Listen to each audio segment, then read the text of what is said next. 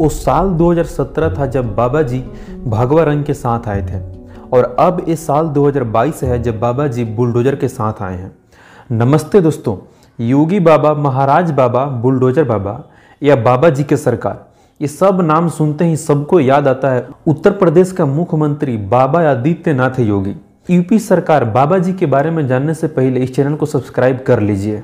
एक लाइन, बाबा जी आएँगे, बुलडोजर चलाएँगे। और यह लाइन तब से सुन रहे हैं जब से उत्तर प्रदेश 2022 का चुनाव शुरू हुआ है और अब तो बाबा जी का सरकार भी बन गया है। लेकिन अब बाबा जी के सरकार बनने के बाद देखना ही है कि बाबा जी का बुलडोजर किस रास्ते पर चलेगा। भगवा रंग लहराएगा या फिर जय श्री राम का प्रचार करेगा या फिर जनता जिस उम्मीद से बाबा जी को चुना है बाबा जी उनका उम्मीद पूरा करेंगे। क्योंकि जनता भी बाबा जी को इस बार इस उम्मीद से चुना है कि इस बार बाबा जी का बुलडोजर रोज़गार की तरफ़ चलेगा।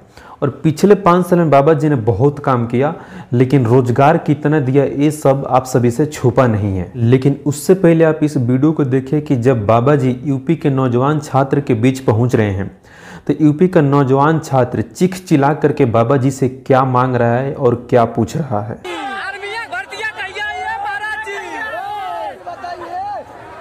ए बाबा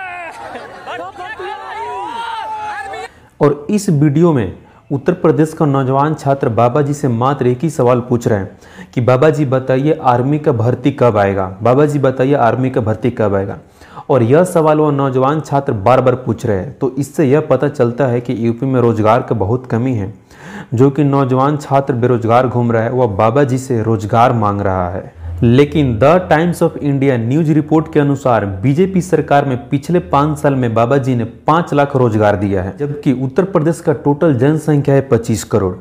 अगर जिन पाँच लाख लोगों को रोज़गार मिला है, अगर उन लोगों के फैमिली में अगर दस दस लोग हैं तो भी मात्र 50 लाख लोगों के लिए खाने पीने और रहने का प्रबंध हुआ। तब तो इस आंकड़ा से तो कुछ ऐसा लग रहा है कि अगर एक गिलास पानी समुद्र से निकाल के नदी में डाल दिया जाए तो ना तो समुद्र को कोई फ़र्क पड़ेगा और ना ही उस नदी को कोई फ़र्क पड़ेगा।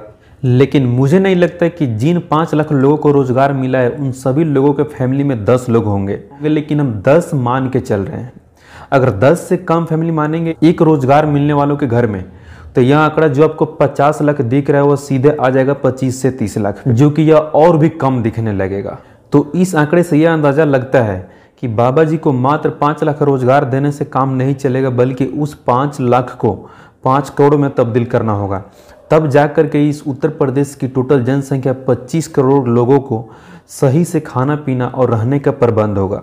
अदरवाइज़ बहुत सारे लोगों को भूखे रहना पड़ेगा और बेघर रहना पड़ेगा। लेकिन बाबा जी से एक ही रिक्वेस्ट है कि अपने बुलडोजर को जाति धर्म के रास्ते से हटा करके रोज़गार के रास्ते पर चलाए। वरना इस देश और प्रदेश के लोग जितना तेज़ी से जाति धर्म की चपेट में आ रहा है, आने वाले समय में यह देश और प्रदेश दोनों बर्बाद हो जाएगा। इसलिए बाबा जी बेहतर ये होगा कि अपने बुलडोजर को जाति धर्म के रास्ते पर से हटा करके रोज़गार के रास्ते पर चलाए। और बाबा जी मैं यह बात इसलिए बोल रहा हूँ कि अब तक लोग धर्म के नाम पर लड़ाई करते आ रहे थे और अब यह लड़ाई जाति की ओर मुड़ रहा है। जो कि यह देश और प्रदेश दोनों के लिए काफ़ी खतरनाक साबित हो सकता है। लेकिन एक बात तो है बाबा जी, आप जिस काम को करने के लिए सीना चौड़ा करके बोलते हैं, आप उस काम को कर देते हैं। जैसे उत्तर प्रदेश की 2022 चुनाव से पहले आप एनडीटीवी और आज तक जैसे बड़े न्यूज़ चैनल पर बोले थे 35 साल का रिकॉर्ड तोड़ेंगे और फिर से दोबारा सरकार बनाएँगे और यह आपने कर दिया। तो फिर इस बात को भी आप सीना चौड़ा करके बोल ही दीजिए कि प्रदेश के सभी घरों में एक एक रोज़गार देंगे। शायद ये भी पूरा हो जाए, जो कि जनता के लिए बहुत खुशी का बात होगा। मैं मानता हूँ और जनता भी मान रही है कि बीजेपी की सरकार में उत्तर प्रदेश में पिछले पाँच साल में बहुत काम हुआ, लेकिन दो काम बहुत ज़रूरी है। पहला, अधिक से अधिक रोज़गार दिया जाए, और दूसरा, जाति धर्म को इन सभी राजनीति के बीच में नहीं घसीटा जाए, जिसका जो जाति है, जो धर्म है वो अपने जाति और धर्म का पालन करे। और मुझे उन लोगों से विनती है कि जो लोग हर बात पर जाति धर्म को बीच में ले आते हैं, वो लोग ऐसा न करें। क्योंकि इसमें सरकार और नेता का कुछ नहीं जाता है, केवल आपके और आपके बच्चों का घाटा है। और यह बात मैं आपको इसलिए बोल रहा हूँ कि जब बीजेपी की सरकार यूपी में बनी तो उसके बाद का पहला भाषण बीजेपी लीडर और देश की प्रधानमंत्री मोदी जी ने अपने पहले भाषण में सीधे 2024 की प्रधानमंत्री के चुनाव की बात किया। न कि अब उत्तर प्रदेश में जीतने के बाद क्या करना है, क्या करना चाहिए, कितना रोज़गार देना है, इसके ऊपर बात नहीं किया। इससे साफ़ ज़ाहिर होता है, कोई भी पार्टी अपनी जीत के लिए सोचता है, वह जनता के लिए बिल्कुल नहीं सोचता है। क्योंकि यहाँ पर उनकी एक पार्टी जीती नहीं कि फिर अगले जीत की तैयारी में लग गए। और उन लोगों को इससे तो कोई मतलब है नहीं कि जनता के लिए कुछ करना है या नहीं, जनता को रोज़गार देना है या नहीं, इसके ऊपर तो कोई बात करता ही नहीं है। लेकिन दोस्तों, आप इस राजनीति के चक्कर में अपनी दोस्ती और रिश्तेदारी खराब नहीं कीजिए। अब यह राजनीति धर्म के रास्ते से हटकर जाति के रास्ते पर चल पड़ा है।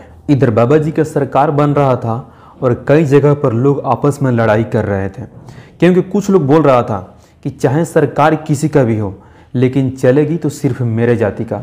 और ऐसा बोलने वाला सिर्फ़ एक आदमी नहीं है, लगभग सभी जाति में से कोई ना कोई बोल रहा है, जो कि यह बहुत बड़ा संकेत है कि आने वाले समय में इस देश में और इस देश के प्रदेश में धर्म के नाम पर नहीं, बल्कि जाति के नाम पर ही बहुत बड़ा लड़ाई होगा।